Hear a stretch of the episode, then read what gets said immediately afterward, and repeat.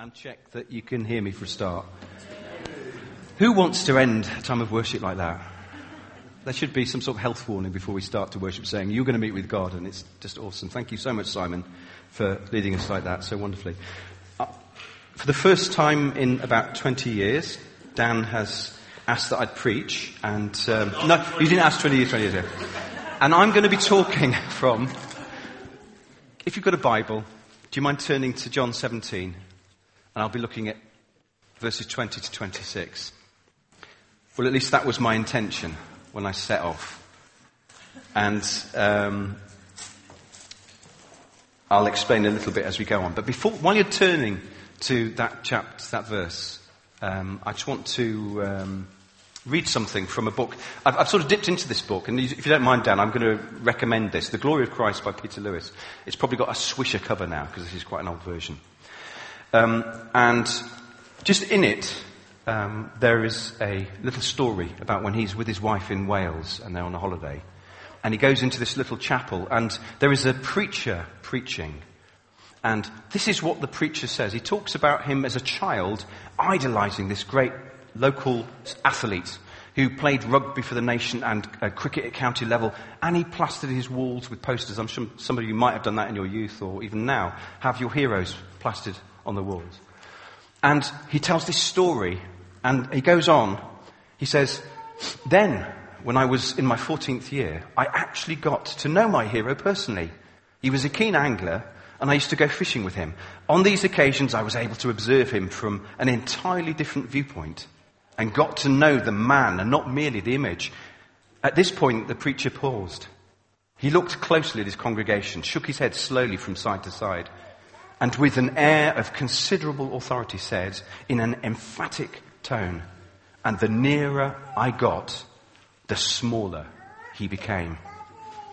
And in a few brief sentences, he sketched the young boy's disillusionment as he discovered the true character of the man whose public image had so captivated him. No doubt everyone in the congregation that morning recognized the experience and sympathized with the preacher. Suddenly, in a rising voice, and with arms outstretched, voice breaking with emotion, he cried out, But God eventually led that downcast schoolboy to a new hero.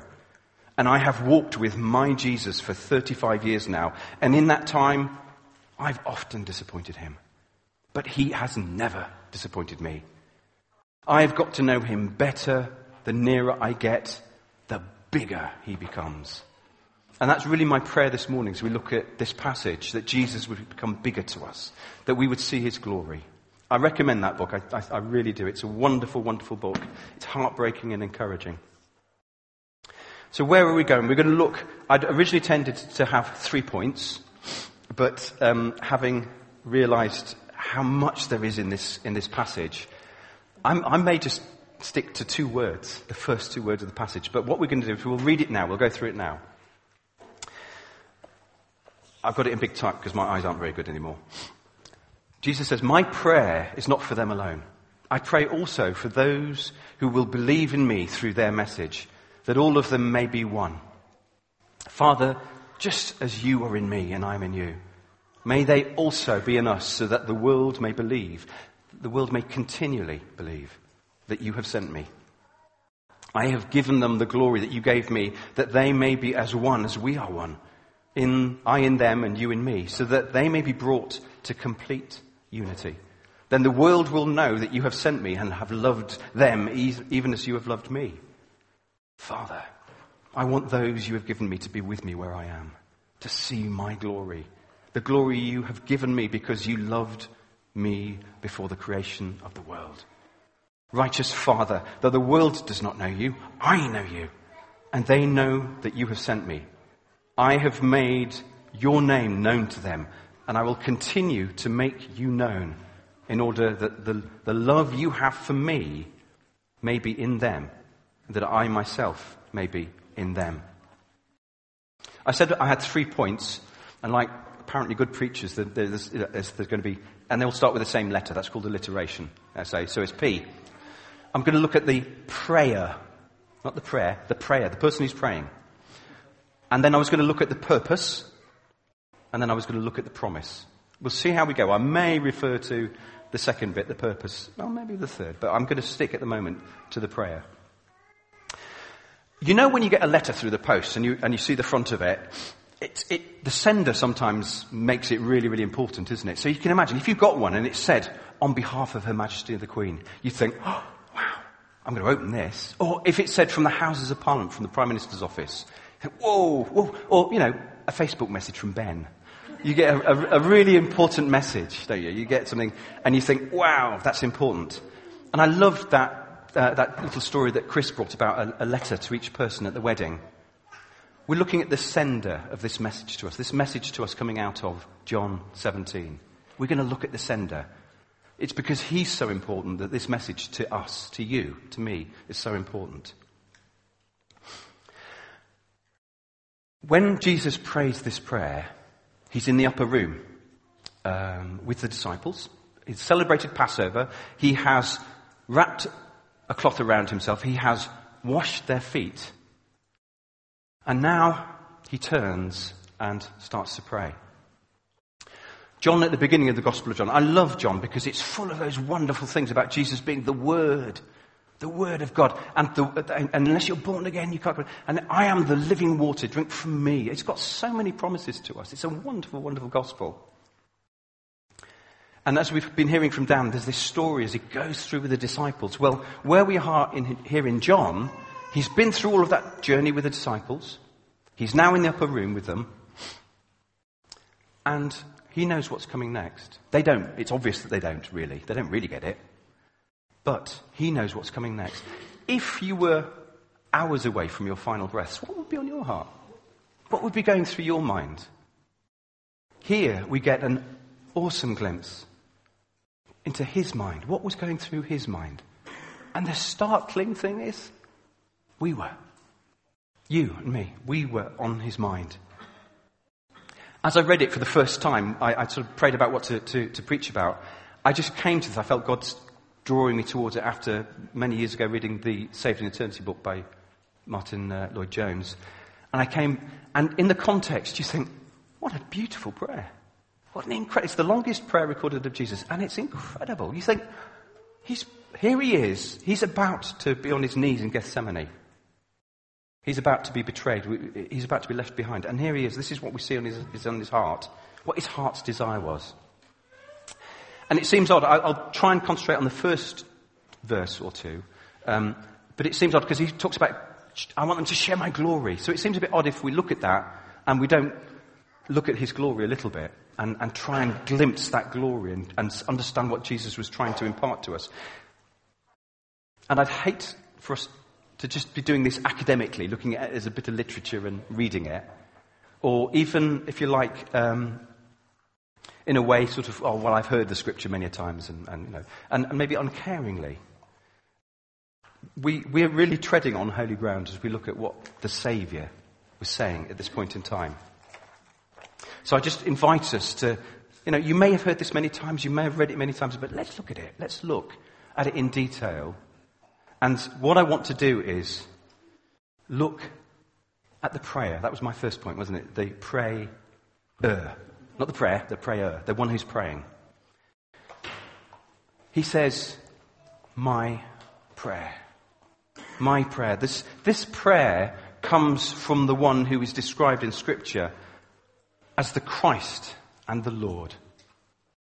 The Messiah and the Lord in, in, in, in New Testament terms. we use that word a lot, don't we? And it can either mean Yahweh, the Almighty God, or it can also mean my master, the one who I fall on my knees to and say, My master, what do you want? He's Lord. He's the master. He's the Messiah. Long ago in Israel's history, there was this promise that there will come a saving one. There will come one who will fulfill all the promises of God. I will send my, sa- my Messiah to you. He will be the fulfillment. He is the Messiah and the Master. He's the Christ and the Lord. What else is he? He's also the Almighty who was and is and is to come. In Revelations 1 8, it refers to him. I'm not necessarily thinking you're going to dash to all of these verses or that they'll go up, but I'm just referring to Scripture that this, who's the prayer? Who is it? My prayer. It's the prayer of the Almighty. the one who was and is to come. Colossians and John and Hebrews tell us that he is the creator of all things. So who's, who's praying this out? My prayer, Father, as the creator of all things. He's not just a man. He's the creator. He's the upholder of all things. Hebrew tells us that he holds all things together. So the farthest speck in the farthest corner of the universe to the smallest atom in your body, he holds all things together. He's the upholder of all things. He holds everything together. Have you ever thought that? What, what, what power is it that holds the universe together? This ever expanding universe that apparently is getting bigger and bigger. What holds it together? It's clear. It's Him. He's described in Isaiah 9 6 as the everlasting Father or the Father of eternity. Father dem- denotes, you know, it means he's, he's the, the head of the household, head of the family. He's the Father of eternity, of all time, of everything. My prayer. Whose prayer? Whose prayer? My prayer. It's the Father of eternity. It's the Lord of glory. Colossians 1 calls him the beginning. Um, Revelations 1 calls him the beginning and the end, the Alpha and the Omega. Before anything was. Isn't it lovely when the Pharisees said, well, who are you? Before Moses, I was, I am. He's the beginning and the end. Sometimes in our little busy lives, we forget. We are just on this planet here, maybe 70, 80, 90 years as health services get better and as our lifestyles change. But how short our lives are. And we forget the beginning and the end. We just see it from, for example, for me, it was 1962 until whatever year God calls me home. And I can get into this little, oh, that's, that's it then, isn't it? That's the beginning of it. No, it's not. Let's, let's helicopter out. Let's see whose prayer this is. It's the beginning and the end. I am the first and the last, the Alpha and the Omega the first and the last. He is supreme. He's before everything. He's after everything. The reason why we're here, the reason the universe exists, is Jesus. He is absolutely supreme. My prayer, Father. Who is it that's praying?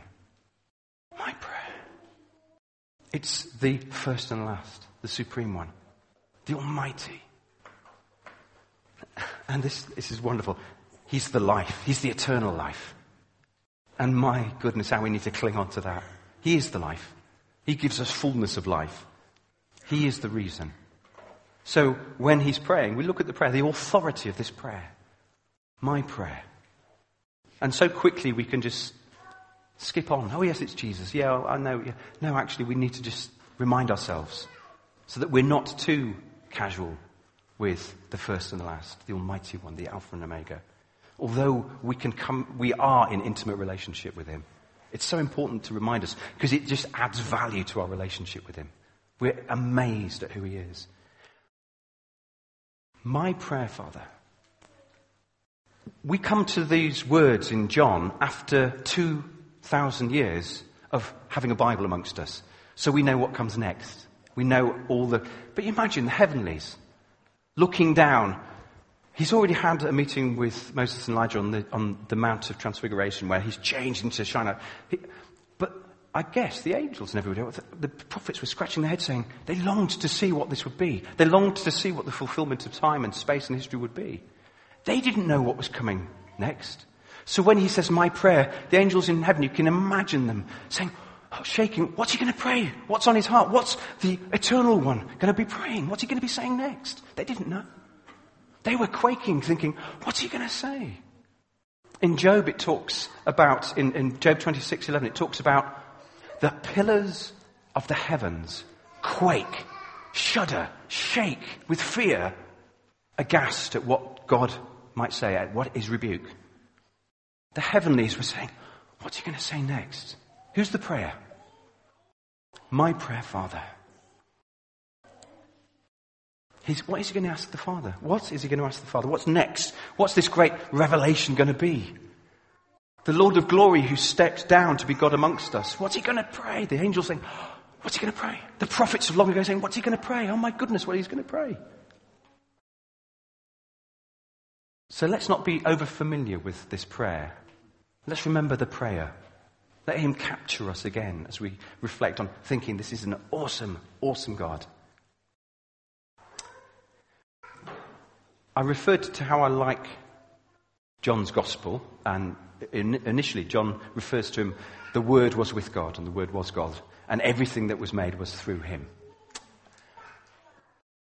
I um, remember, um, in fact, I saw Tim about uh, Tim Butcher about this this morning. I remember a story that Tim told me. It's either in group or something like that. And Tim's an architect, and he said in architecture that if you're building a building and you've got these big arches and they sort of meet, I can imagine it like a canopy, these big girders meeting in the center and, and holding up. Apparently there's this one significant bolt that holds this great mechanism together. And the architects call that the Jesus bolt. Strange, isn't it? That the one thing that holds all things together. That even there it's mirrored, but it's that sense. The word, the sense is that He is the one thing that holds all things together. The word, and we're looking at who the prayer, my prayer, whose prayer? He's God's triumphant figure. He is God the Son, co eternal. So he's the one who reigns alongside the Father. He's God's triumphant figure on earth. There have been lots of triumphant figures on earth over the centuries, great names who've come and gone. But none of them have been God's triumphant figure, but Jesus. He's God's appointed king. Israel longed for a new David, a new king. And God knew all along, no, there will be a king in the line of David. And I will send him. I will appoint him. He will be from me. He will be the appointed king. So the word, my prayer, Father, it's, it's the appointed king's prayer. And I said this earlier on when he was challenged by the Pharisees. Who are you? How dare you say that? You're just not even 50 years old yet. And he says, No, before Moses was, I am. My prayer, Father, it's the I am's prayer. It's the prayer of the one who's co-eternal with God. It's the one, it's the everlasting's prayer. Whose prayer is it? At Christmas we celebrated God with us, Emmanuel. That's what, that's what that word means for those people who don't know. Emmanuel means God with us, God living with us. So that was his name. He's God with us.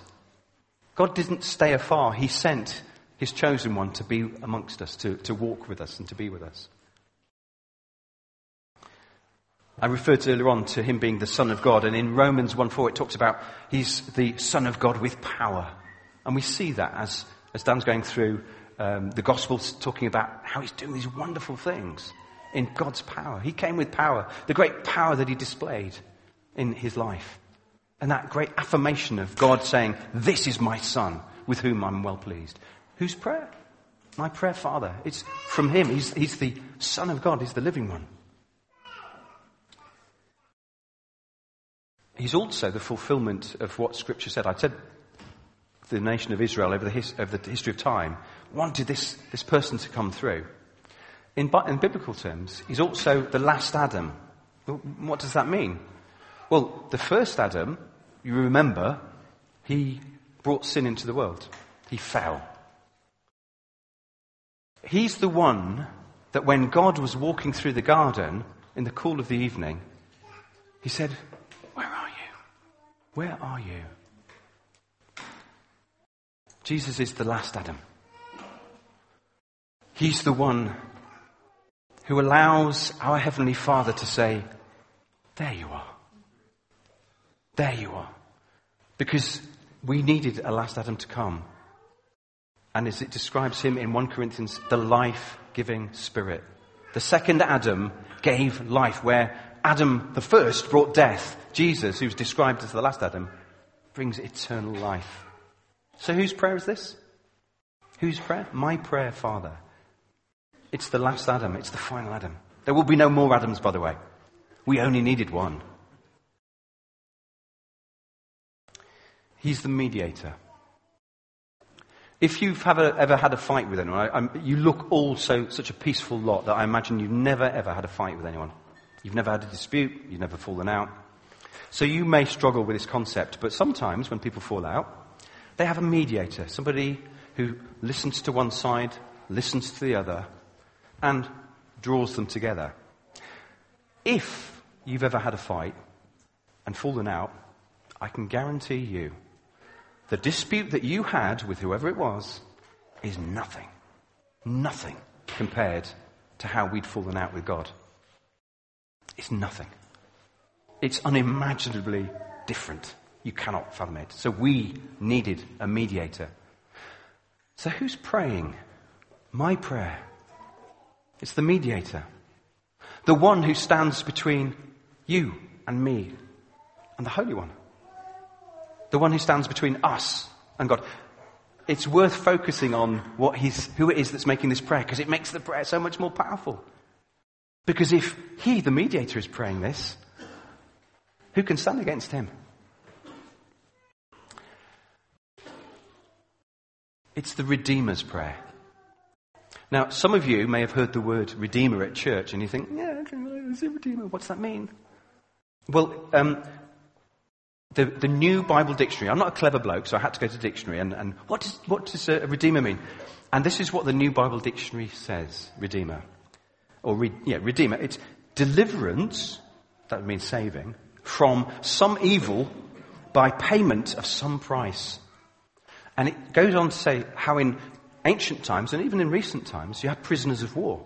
So, the prisoners of war, for example, the Romans or the Babylonians, right? You had prisoners of war, and you could buy them back.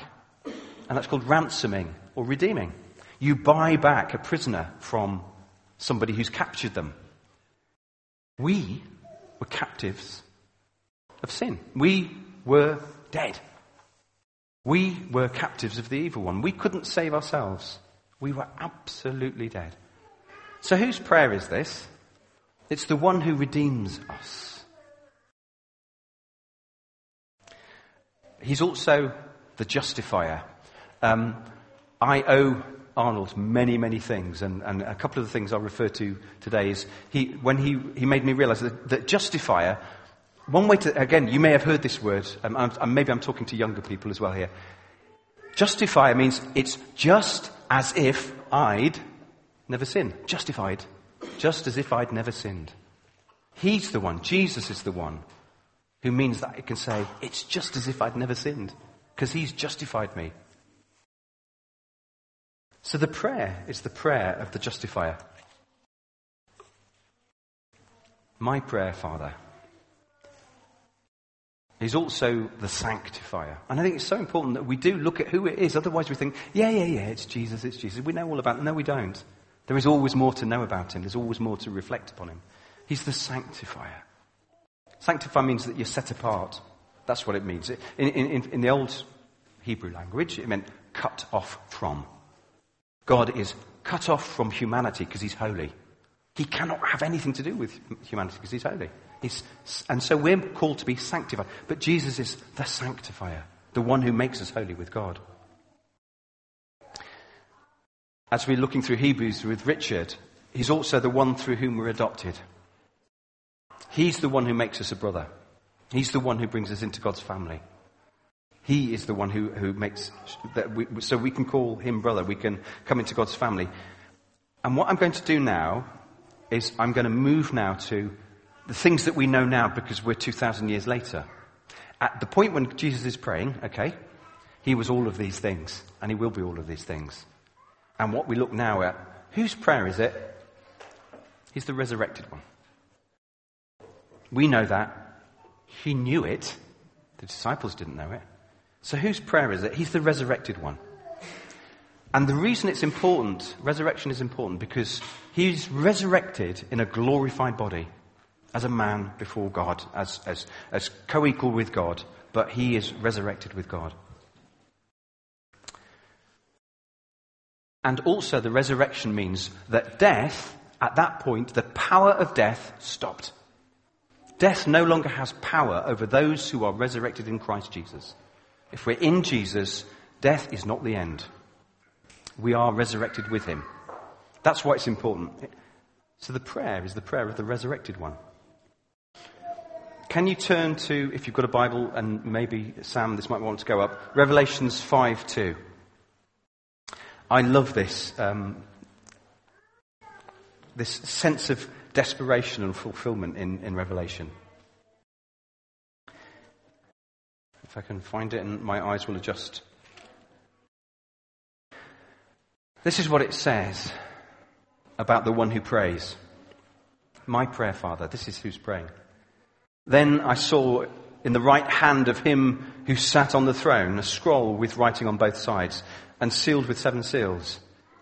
And I saw a mighty angel proclaiming in a loud voice, Who is worthy to break the seals and open the scroll? But no one in heaven or on earth or under the earth could open the scroll or even look inside. I wept and wept because no one was found who was worthy to open the scroll and look inside. Then one of the elders said to me, Do not weep. See the lion of the tribe of Judah, the root of David, has triumphed. He is able to open the scroll with seven seals. Whose prayer? It's the scroll readers. It's the great high priests.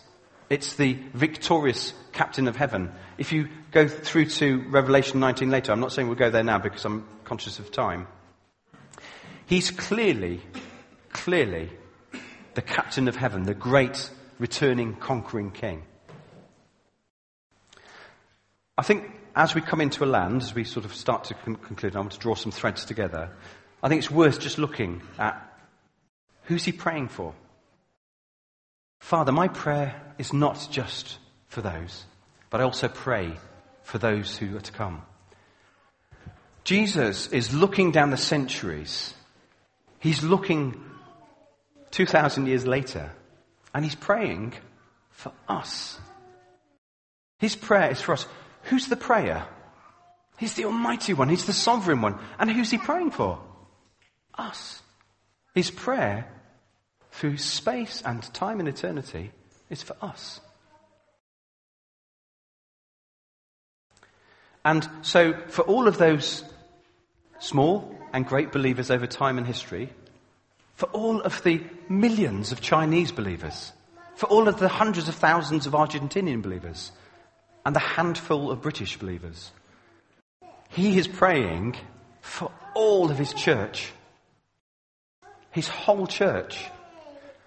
I said, whose prayer? If Jesus prays for his church, who do you think can undo that prayer? Who, who can stop this great prayer? If this heaven shuddering prayer, Father, my prayer is not just for them alone but for those who will believe in the future. Who can stand in the way of that? So if his prayer is for us, and he goes on to talk about unity, about being one in love, all of the things that will happen, because he says, I will that they be one. And that's the same will that created the earth and the heavens. And the other thing is, if you look, I don't know yet, Dan's talked about, I think a bit, a bit about time travel. Has anybody here gone back in time? No? No Time Lords here at all, are there? I'm yet to meet someone who's gone back in time and earned the grace that Jesus says, My prayer is for them who will believe. Jesus chose you before you were born. It's grace that goes before us. You can't earn this. It's amazing. He looks down the centuries and he sees us as his church.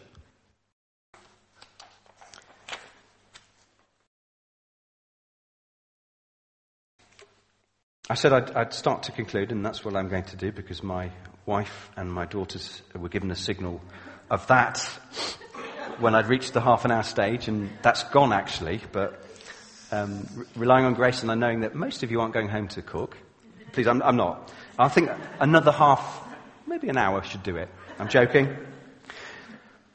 So, so I'm going to try and apply these, these things at, at the moment. It's the great so what. So we've heard this. Who is this prayer? This awesome one. This wonderful one. We've heard who he is. He's the King of glory. And I just hope that as Paul prays, that the eyes of our hearts would be enlightened. I pray that as we reflect on who this prayer is, we'll realize the power of this prayer for us. He prayed for us. And as we've been hearing from Richard, he's still at it. He's still praying for us as mediator. He prayed for us that we would be who we are now and who we will be, by the way, going forward. And do any of you know the name of, apart from you, Mary and Ginny and Stuart, do any of you know, and you guys at the back, okay, anybody who hasn't got a grandchild, do you know the name of your grandchild yet? No? He does. He knows your great, great, great, great grandchildren. He knows. He knows us. He knows them. So we can have that certainty that the great first and last, the great beginning and the end, knows us. He's prayed for us. Whose prayer? It's the King of Glory's prayer over us.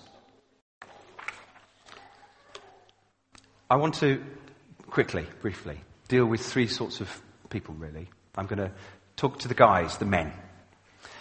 Because of this great prayer, there's a great plan that's gone on. Jesus clearly knew this plan. Um, the Bible says that for the joy set before him, well, what was that joy? It was the church.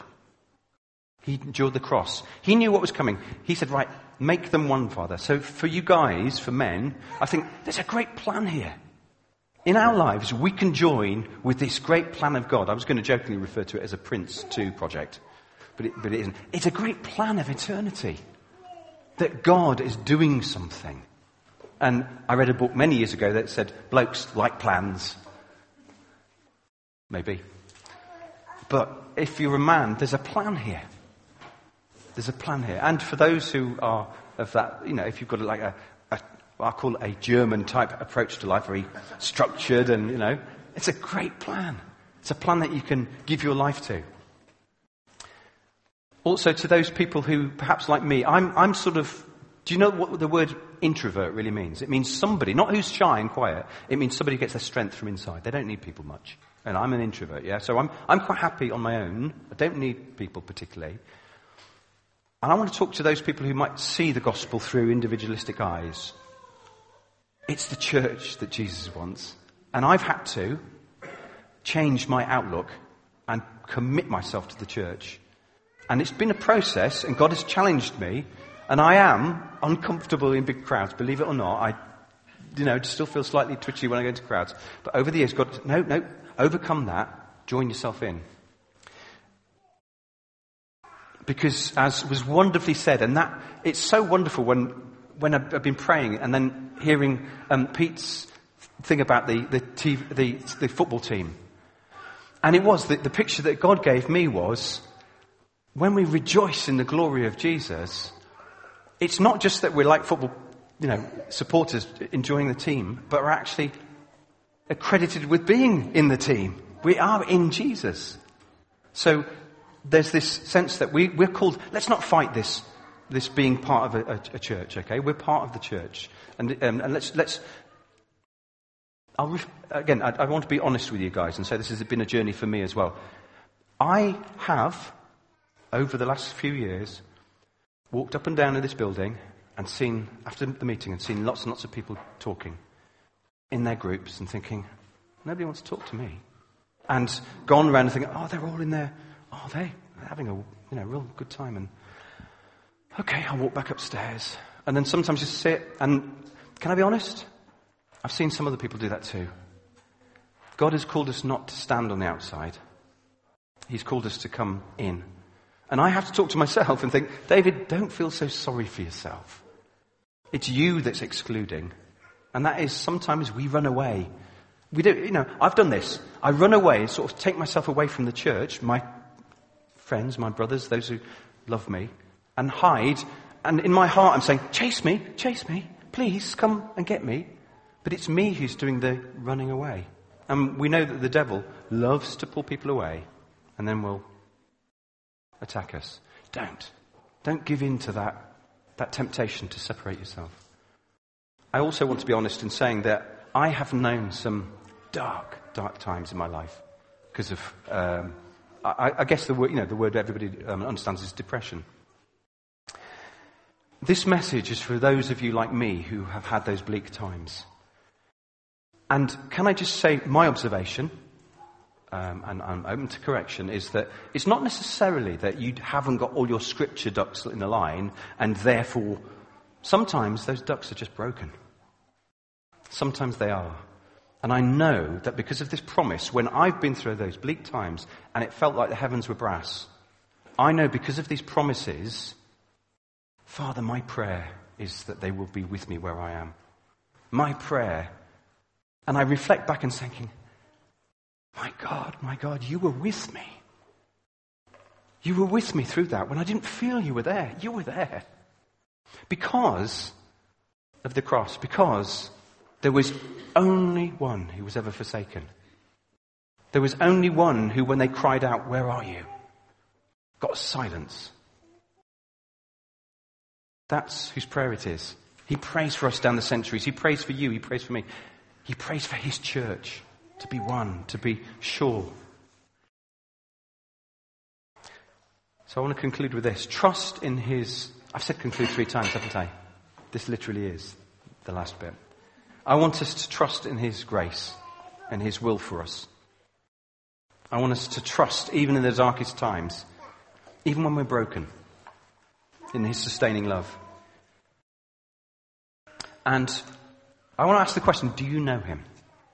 Maybe you're in a Christian family and you've got Christian parents and stuff. But do you know this Savior? Do you know this God? And maybe like, I forget what the author's name is, there's a book called The Jesus I Never Knew. Maybe as I've been going through this list of who he is, and you've been thinking, yeah, that's, oh my gosh, yeah, that's, that is really who he is, isn't it? Do you know him? Have you fallen at the foot of the cross and seen this great hope that he's bought for us?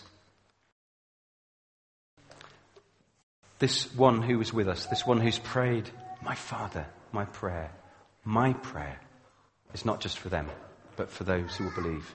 Those down the centuries, you, me, us, his church. Shall we join with that prayer with, with Jesus? That we would be united in that same purpose. That we would believe the one who prayed, my prayer, over you, over us, is faithful, he's true. He will hold us, he will see us to the end. He will. He will. And as we go into the new year, as we've got the weekend away, as we've got all these great things, I'm going to invite you to commit yourself to the church. If you're an individual on the outside, come in. Don't, don't exile yourself. Don't put yourself out there through self-pity like I've done. For those people who have a bleaker outlook on life, like sometimes I have, God is faithful. He will see you through. But please bring yourself into the church where you will be loved and supported. And for those who don't know him, or for those who are learning to know him, he is the best thing ever. You will never be disappointed, and he will see you home. Because it was the prayer, my prayer, my prayer is that they will share my glory and be with me where I am. Shall we pray?